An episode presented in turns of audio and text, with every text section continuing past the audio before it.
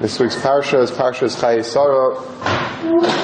At the beginning of the parsha, we find a negotiation that takes place between Abraham Avinu and Ephron Achiti, discussing the purchase of this all-important piece of real estate called Maras HaMachpelah, the place that Adam Arisha and Chava were buried, and the place that was destined to be a makam of kvura for our abbas and our imais.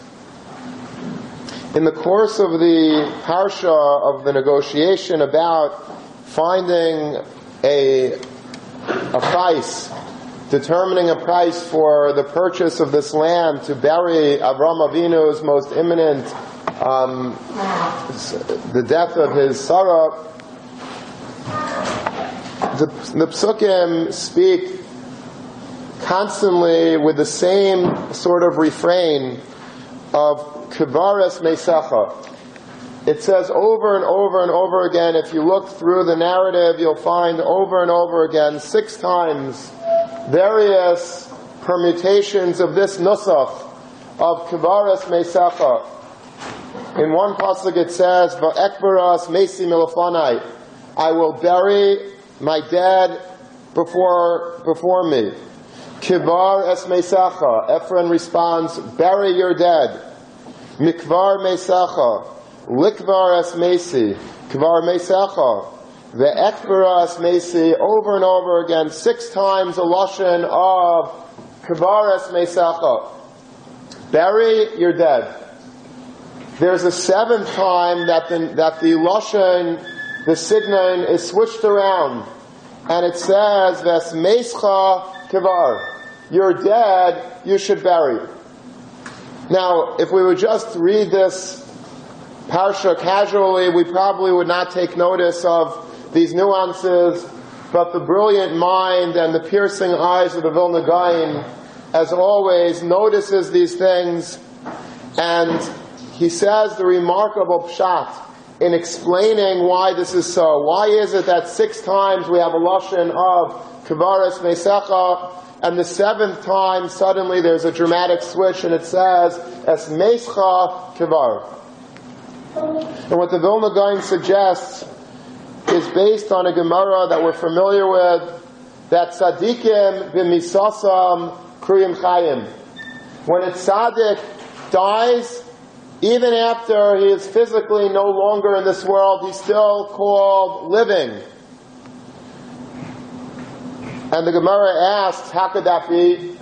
The Gemara in Shabbos Tav Kufnon Beis asks, how could that be? It says, Ki afar atav el afar tashuv, that you are dirt, you are created from afar, and you will return to the dirt, meaning that your body will decompose, and there will not be left much of a person. So how can you say that an Adam really is, that a tzaddik could remain living forever, that is, his misa is not really a misa. And the Gemara says, sha'achas tchias hamesim. That a tzaddik's body really stays intact forever. And one moment before Tchias HaMesim, when HaKadosh Baruch Hu is Mechaya the Mesim, at that point, it returns to the dirt so that HaKadosh Baruch Hu miraculously resuscitate and revive the body and bring it back to life. But up until that point, a human tzaddik's body is really eternal. And you are called Chayim long after you die. And the Gemara also says that a Rasha, Risha, Mafilu B'chayayim, Kruyim Mesim. A Rasha, even though he's alive, even when he's actually living and animated, he's already called a dead person even before he's buried, before he dies. While he still has a pulse, he's either considered dead. That's what Chazal tell us. So the Vilna Gaon wants to say as follows. This Maras HaMachpelah was the burial ground for the six Aves and Imais Besides for Rachel Imenu, was buried, of course, in Kever Rachel, outside of the Maris Machpelah, but in the Maris Machpelah, what Abraham Avinu was negotiating for was the ability to bury six of six of the tzaddikim of Klal Yisrael: Abraham, Yitzchak, and Yaakov, Sarah, Rivka, and Leah. these are six tzaddikim mitzidkaniyas that Avraham Avinu was negotiating with Ephraim to find a place to bury them. And so when it comes to these tzaddikim, it says six times in reference to these tzaddikim, it says kivar esmeisecha, meaning there will be a kvura and the bodies will really stay intact. They will be considered chayim even after they're dead. Ultimately, they will be considered mason when Shachas Kaidim Tchias HaMesim. Before Tchias HaMesim, then and only then will they be considered to be mason. But up until that point, they're chayim straight through. So it's kivaras mesechi. You're not burying a dead person. You should bury, and then eventually that person will be considered legally mace but only by Tchias HaMesim. What's the seventh time? The seventh time where the Pasuk switches it around and says, Ves Meischa Kivar, your already dead being will be buried. That's a reference, says the Vilna Gaon, to the famous Chazal that teaches us, the Gemara in Saita, that says the, the way that the head of Esav was buried in the Maras Machpelah. We know the famous story that when Yaakov Avinu was niftar and he was taken from from Mitzrayim to the Maras Machpelah to Eretz to be buried with the state funeral, and all of the Malachim came and they were escorted by great people, including the Shiftei Kah, and they were setting their hopes on going and undisturbedly burying Yaakov Avinu Maras Machpelah. Suddenly, a rude intruder bursts into the ceremony, into the funeral. Esav Arasha. And Esav says, what do you think you're doing over here? They said, we're burying Yaakov Avinu. What do you mean you're burying Yaakov Avinu? This is my plot. I'm also entitled to a Yerusha in, in Maras Machpelah. Who says that Yaakov should be buried there? I want to be buried there. And so they said, well, you sold the Bechira to Yaakov Avinu. Says, I might have sold the Bechira, but I didn't sell the actual, I'm still a Yerush, I'm still entitled to something here. So they said, well, we have a document that Yaakov Avinu has from you, signed, that you're giving him over also the rights of the plot in Maras Machpelah. So he says, really, you have that? Let's see it. Let's bring it out. Bring out the star, and I'll be happy then to oblige. They said, well, it's in Mitzrayim. Okay, so go, go, go down to Mitzrayim and get it, but I'm not allowing you to bury Yaakov here until you prove to me that it's not mine.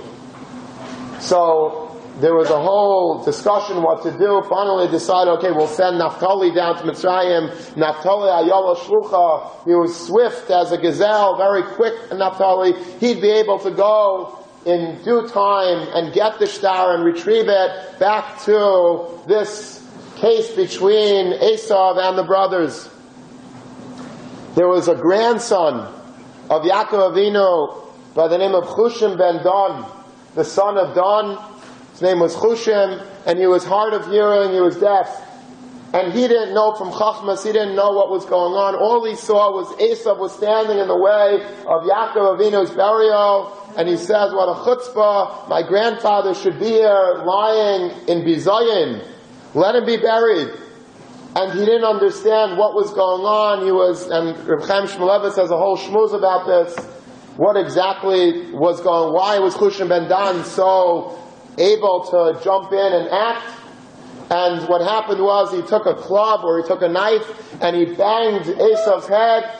It was, it became detached from his body and it rolled onto the lap of Yaakov Avinu. Yaakov Avinu smiled, the Gemara says, and then they were both buried. Yaakov and the head of Esav was buried in Maras HaMachpelah. That is what Chazal tell us. And Zoktavil Nagayin, that's the seventh pasuk in this week's parasha of Esmeischa Kivar. That's an allusion to the Rasha Esav, who was a mace before he was buried. He was first a mace, and then he was Shaykh to but his whole life he was already Begeder, considered to be a mace.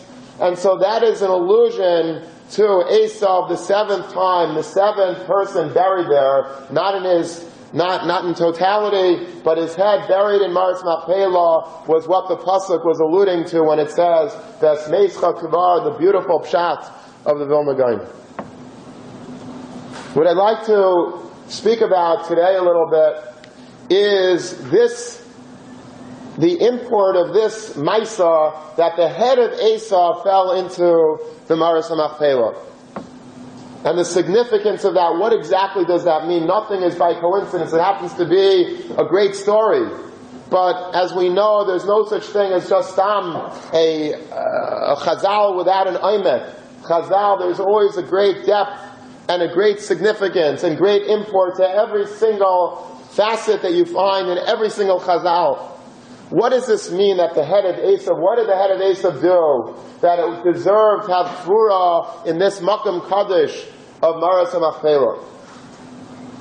And what Rav Aaron Kotler says is the pshat is that Esav himself, believe it or not, we might picture Esav to look like a, a person with maybe long hair and bulging muscles and uh, dressed inappropriately and acting in a very lewd type of way, that may be the common perception of Esau. Maybe that was helped by the by, by books that we've read as children. But the emes is, says Rav Aaron Kotler, that that wasn't so. And if you look in the Hasidic Svarim also, they write the same exact thing. They said if you would see Esau, Esau would look like Mamish Tzaddik. Esau would have a big a shkaimo, and he'd have a big beard, and have a kapata. He looked very, very chashuv. And indeed he was chashuv. Indeed he was a Talmud Chacham. He was a person that learned. He was a Yedea Sefer. And he was the son of Yitzchak Avinu. He was the grandson of Abraham Avinu. He can't possibly be stam, you know, a, uh, a, a, a reckless, random, maverick, uh, Rambo type. That's not shaykh to say about Esav Arasha. Esav Arasha was a person of great stature, of great nobility, and he looked chashav, and he was a he was a Talmud Chacham. Rav Aaron Kotler says the problem with Esav was that all the Torah that he learned, and we find in Chazal, he would ask he would ask Yitzchak Avinu certain questions in halacha about being meiser salt and etc. And Chazal don't exactly look nicely on that. They looked at him as being somewhat of a charlatan and trying to fool Yitzchak into believing that he was something that he wasn't. But in fact, we don't have to go that far. We could say that he actually was a Talmud Chacham. The problem with Esav was that Esav's Torah, Esav's Chachma, Esav's brilliance stayed only in the realm of his head. It stayed in the cerebrum. It stayed in the mind. It never ever spread and bled to the arteries, to the limbs, to the Ivarim, to the lave, to the neshama. The Torah was something that was a purely intellectual pursuit by Esav. It wasn't something that changed him. It wasn't something that molded him. It wasn't something that made him a better person, which is really what the Torah is designed to do. It was something that just stayed in the realm of limud and never went lidei maisa and Rav Aaron Kotler says that's why Esav was a Rasha, and that's why while Esav's head deserved burial in the Maris Machpelah, because his head was takatayradit. His head was full of Kedusha and Tara in the theoretical realm. It was full of Shas and Paiskim. The problem was that it stopped by the neck and it didn't go south. It didn't spread to his body. It didn't it didn't carry over into the way he behaved. He was either terrible Averis. He acted in a way that was unbecoming of a Talmud Chacham. And that was the taina against Esav. That the head of Esav had Torah in it, whereas the body was completely divorced from any shemetz of Kedusha, any shemetz of Halacha, any shemetz of Tyra. So while his head remained and was granted permission to be buried in Maras Machpelah, his body was not admitted there because there was a complete disconnect between his mind and his body.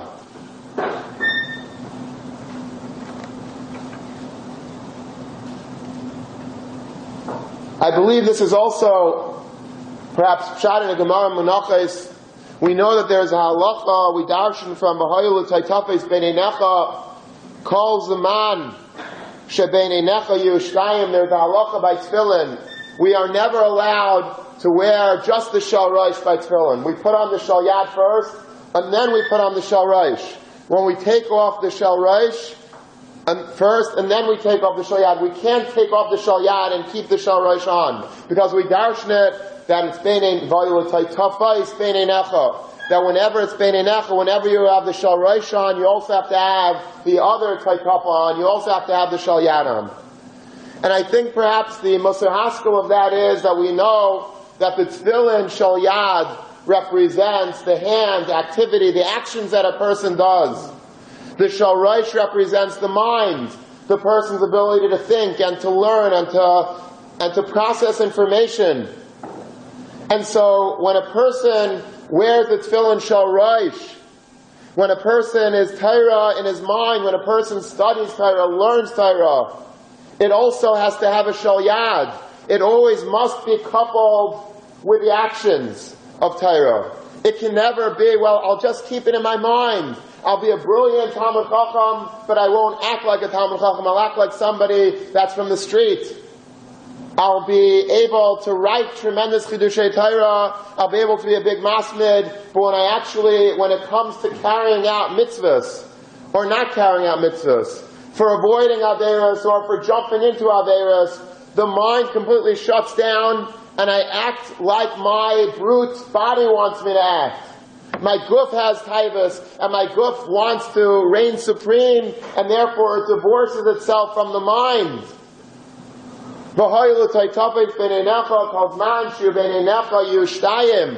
As long as you have the tefillin shal you must have the tefillin shal yad. There's no such thing as having just the shal without a shal yad, of having just the intellect without the actions. That's something that's completely not Torah That's something that's the opposite of what the Torah wants from us. The Torah demands that whatever we learn, we have to implement into actions. If we're just learning because we have a geschmack in learning, but then we want to go back to the outside of the outside world and act completely contrary to the Shulchan Aruch and to the Ashkafas HaChaim that the Torah mandates, that's something that the you, that means you have the Shal Rosh without the Shal Yad. That means that you have the head of an Esav without the body of a, of a Yaakov. And that's something which is very, very frowned upon. It's something which is actually very, very prohibited. I remember when I was young, a Rebbe of mine described to me that he was in England shortly after the war, and he saw he was walking in a certain park. I believe he said it was in Liverpool, England, and he saw there in the park, you know, sometimes you see old men or stam people in the park, they sit, sit around on, by chess tables and they play chess, or they sit around on the benches and they schmooze with each other, or they read newspapers, or they feed the pigeons.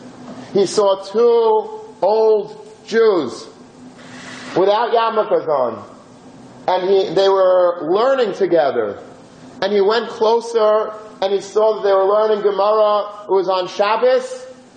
And while they were learning, they were smoking cigars on Shabbos. And he says that this is an amazing Musar Haskell for him. That it's possible for a person to be, having a love of learning and have a geschmack in learning and this is their what they enjoy doing in their free time. This is what this is their newspaper. This is their game of chess because intellectually it's stimulating. They enjoy the, the Havamina and the Maskanas, the Shaklavitaria, the Shver Taisis, the Nakudas HaMachlekes. That's something that's for them exciting. Aye, but maybe they were learning Masechah Shabbos. They knew very, very well about the Isser of Havara on Shabbos. They couldn't care less.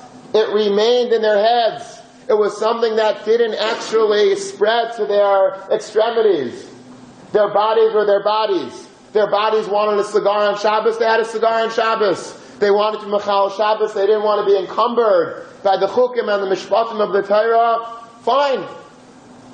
Torah, I'm learning Torah.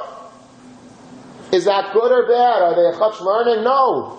If a person is learning and the person is completely ignoring lemaisa, what they're learning, that's a ziyuf in Torah. It's something which is completely counterfeit It's disgusting. It's mius. It's what Esav did. It's the activities of an Esav to be able to learn and think that in some way they're doing Ratzon Hashem by learning, but in terms of their actual day-to-day activities, there's no need for them to actually actualize what they're learning.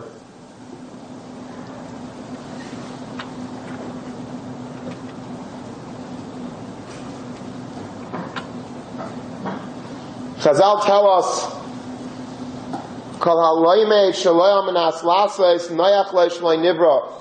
if a person learns, I'm learning because I like learning. I'm those guys in Liverpool. I'm learning because I just like learning. But I'm not learning in order to know how to build a sukkah. I'm learning because I enjoy the limit of Masechah Sukkah. Do I want to keep a sukkah? Do I want to put it up? No. I have no intention of ever putting up a sukkah, but I enjoy learning Masechah Sukkah. I enjoy learning certain halachas, but I have no intent of actually keeping them. So Chazal tell us it's noyach loy nivra. It would have been better that he never have been created. It would be better that he was unborn such a person than be loyman amanas amanas lasis. He has no place in this world. I once heard a pshat when I was learning together with Rav Aaron Schechter, he said a beautiful pshat. What's the pshat? What's the midah connected midah over here? So he says a beautiful vart. And listen carefully. He says, the Rabbeinu Shalom we know was Istakel by Raiso Bar We spoke about this last week with the Beis Halevi. Hatrish was Istakel by Raiso Bar When Hatrish created the world, he looked at the Torah, he learned the Torah, he used the Torah as a blueprint to building a world, and then he built the world that we live in and we enjoy today. This was all the consequence of the Rabbi Shalom looking in the Torah and then building this world. What do we see from this Chazal? We see that HaKadosh Baruch Hu was a loimed amanas lasais. When HaKadosh Baruch Hu learned his Torah, he didn't just learn it and keep it in, this, in, the, in the realm of the, the theoretical, he actually implemented what he learned. We see that the Rabbi Shalom learned the Torah and he built the world on the basis of that learning. He took action on the basis of the Torah. He didn't just learn, but he learned and he produced from that learning.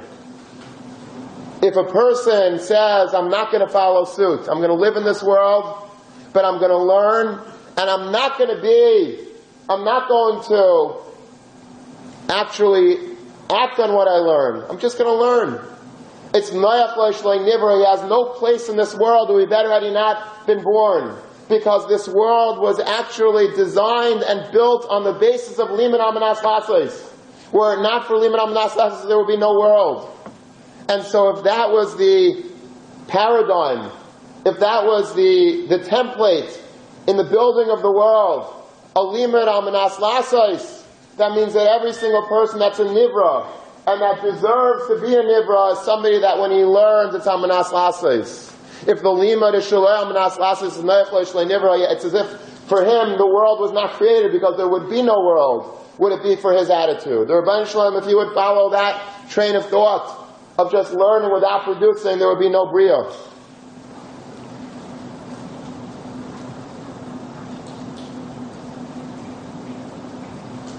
This is very, very important for us, B'nai Torah, to understand and to realize how important this is because whereas we might not Khalila be in the gather of an Esav, but there are a lot of levels of gray in between.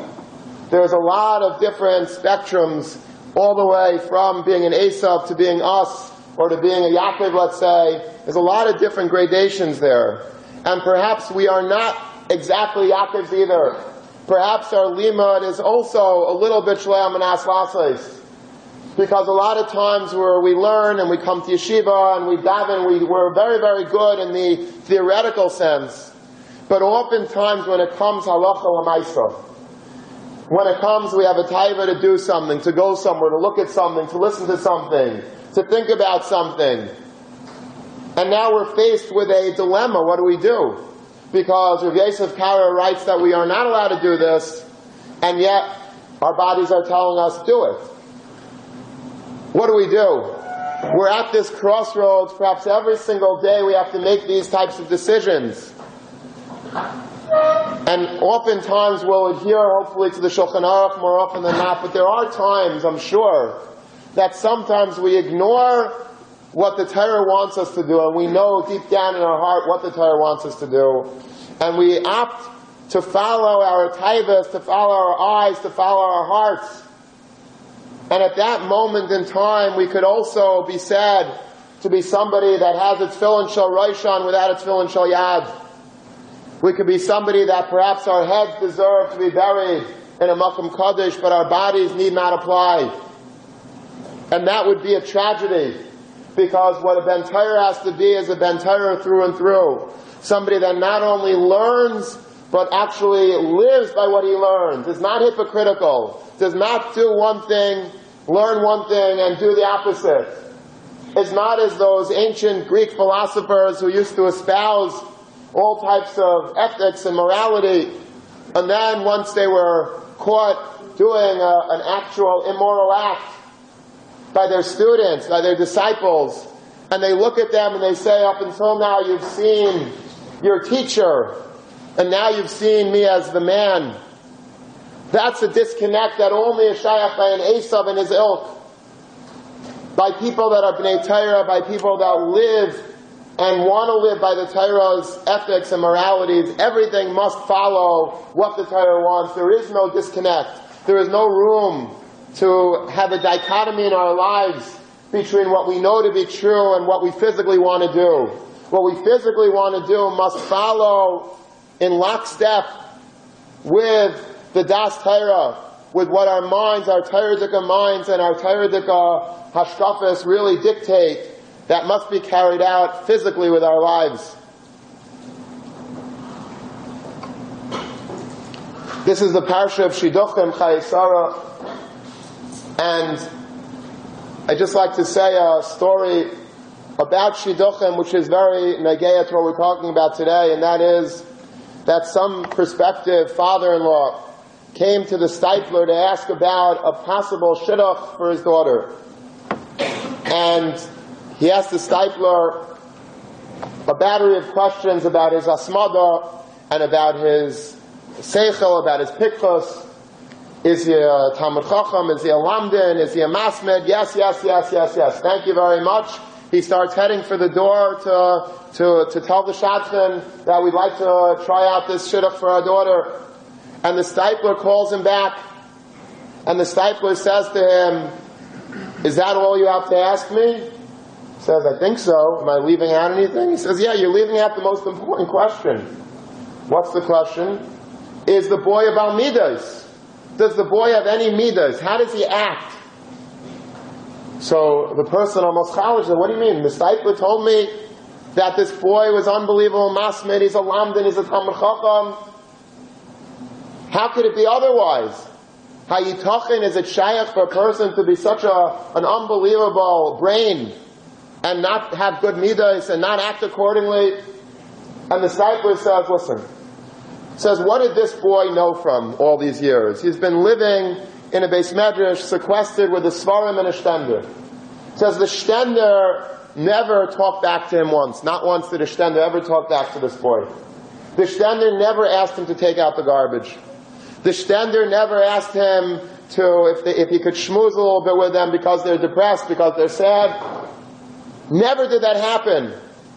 The stender was a perfect shidduch for this boy. If you're asking me, is he right to marry the stender, I would say, without a doubt, unanimously, absolutely yes. But you're not asking me that. You're asking me, is this a boy that would be good for your daughter? Now, he might be very proficient in learning, but I don't know in terms of his midas if there's a carry through or not. That's what you have to ask. You have to inquire whether or not, besides for him being a masmid, besides for him being a, a chashav lamdin, is he a ben How does he act? When Reb Chaim Ozer, Reb Chaim was a young, brilliant prodigy, and in his youth he met the famous Rabbi Yisrael Salanter, the great father, the founder of the Mussar movement, and Rabbi Yisrael Salanter was very impressed by the brilliance of this young man. Several years later,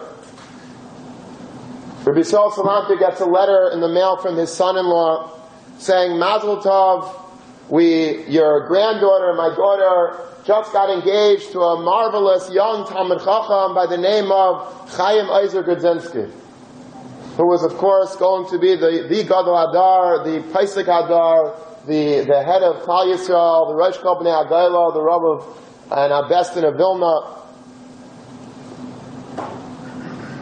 And then the son-in-law writes in his letter the entire pilpul, the entire drasha that this chassan, Chaim Ozer Grodzinski, said by his l'chaim, by the Vart, and he, a brilliant shtickle Torah, and he sends this off to Rabbi Salanter, expecting Rabbi Salanter to be thrilled. And he gets a letter back from Rabbi Salanter from his father-in-law, and he says as follows. He says, it says in the pasuk in the Torah, Espiti nosati li'ish hazeh. My daughter, I gave over to this ish, to this man. Or as Rabbi Saul Salanter taished it, Espiti nosati li'ish hazeh. I gave over my daughter to this mensch. Says, you told me a lot about the brilliance of this young man, but you didn't tell me anything about whether he was an ish or not. Is he a mensch? He might be brilliant. He might be a lamdin par excellence. He might be a paisek. He might be a baki and kol but that's not necessarily reflective of his midas, and I want to know a little bit about his midas. I want to know if he's an ish or is he not an ish. That's what interests me, says Rabbi Saul Salanter. And so this is a very important thing. If this is what Rabbi Saul Salanter was chayshid for about Chaim Ozer Grodzinski, so, and this is what the Steipler was chayshid for about this young Masmid and this Lamdin. So probably we should also be concerned maybe a little bit about ourselves and look at ourselves in a mirror and ask ourselves genuinely, genuinely, is it, are we really completely teichai kebaroi? Are we completely b'nei Torah, not just intellectually, not in what we're studying day and night, but are we actually taking this into our everyday actions? Are we living like a Ben Torah? Are we thinking like a Ben Torah? Are we acting like a Ben Torah? Are the decisions that we make dictated by the Torah, or are they dictated by our hearts and our eyes? And we have to be very, very careful that the answer is the former.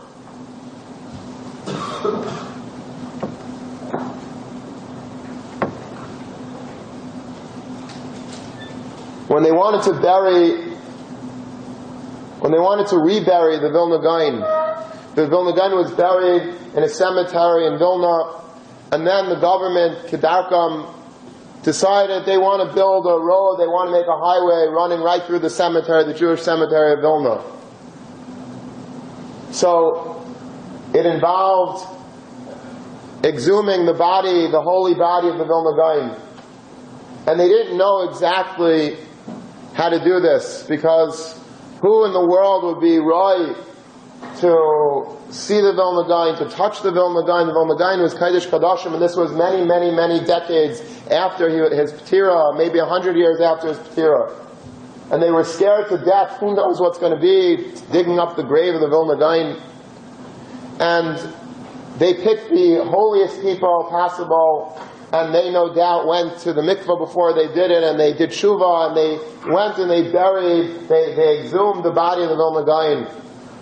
And when they came finally to the body, what they found, the remarkable sight that they saw, that they almost fainted from the, what, what, what they saw before their eyes, the Vilna Gaon's body, perfectly intact, his entire body, nothing happened to his body in a hundred years. He was perfectly the same exact body.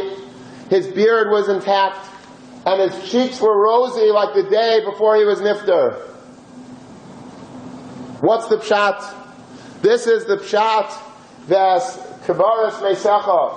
When a person acts like the Vilna Gaon who we started off today shmuz with, who told us this beautiful verse, about the difference between Kivaras Mesacha and Mescha Kivar, the difference between the Aves and the Imais versus an Esav. The Vilna Gaon likewise was like the Aves and like the Imais, that he was Afila b'misasam kriyim chayim. You know why? Now we understand a little bit why that is, why a body would not ever decompose if he acts like a tzaddik his entire life. Because the Kedusha of the Torah, the Rabbeinu Shalom's Kedusha, as embodied in the Torah Kedusha, didn't stay merely in the brain, it didn't stay in the cranium, it spread throughout every single molecule of his being. Every single thing that the Vilna Gaon did was dictated by the Torah, and so the Torah was a shmirah for him that he remained living in a certain regard even after he was nifter. Because the Kedusha and the Torah preserves him. Because he's a tzaddik that acted without anything, uh, without any disconnect between the Torah and his physical body. A Rasha, if he only acts this way in his mind, but his body acts completely different. There's no reason to assume that such a body would ever stand a chance of staying intact. Why should it? Nature dictates that it should decompose. Were it not for the Torah that has dictated every single step of the way, as the Chazon Ish writes once, that I'll call tnuah, tnuah, every single action that any part of my body takes is dictated al pi the Shulchan Aruch. Every single thing, my body's every movement, everything is decided on the basis of the Shulchan Aruch. That invests the kedusha on the body that will enable it to stay forever.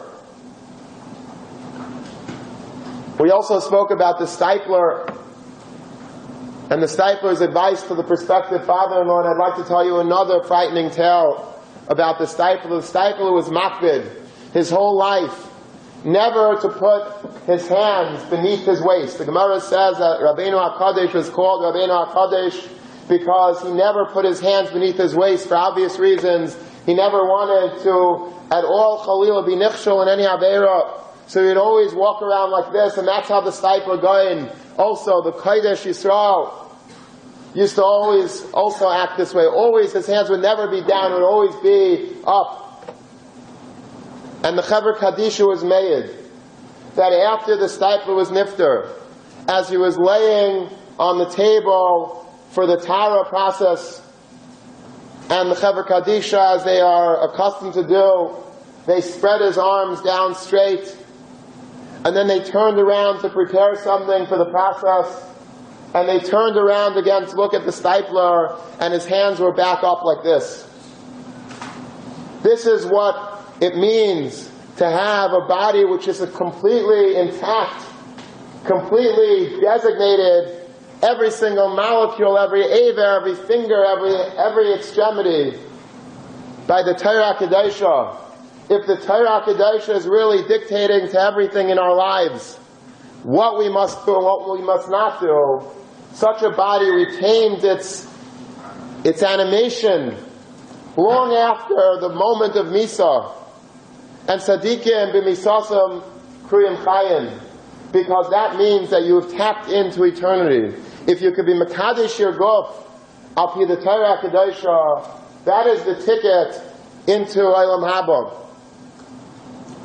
Just as a practical advice for us, perhaps, how do we gain such a thing? How do we, how are we able to attain such kedusha? It's very difficult, obviously.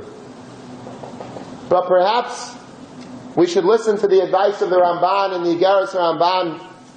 The Ramban writes to his son Nachman, beautiful, ageless advice. And he says that when a person learns Torah, Kasher Tokum in Sefer, you sit and learn Torah.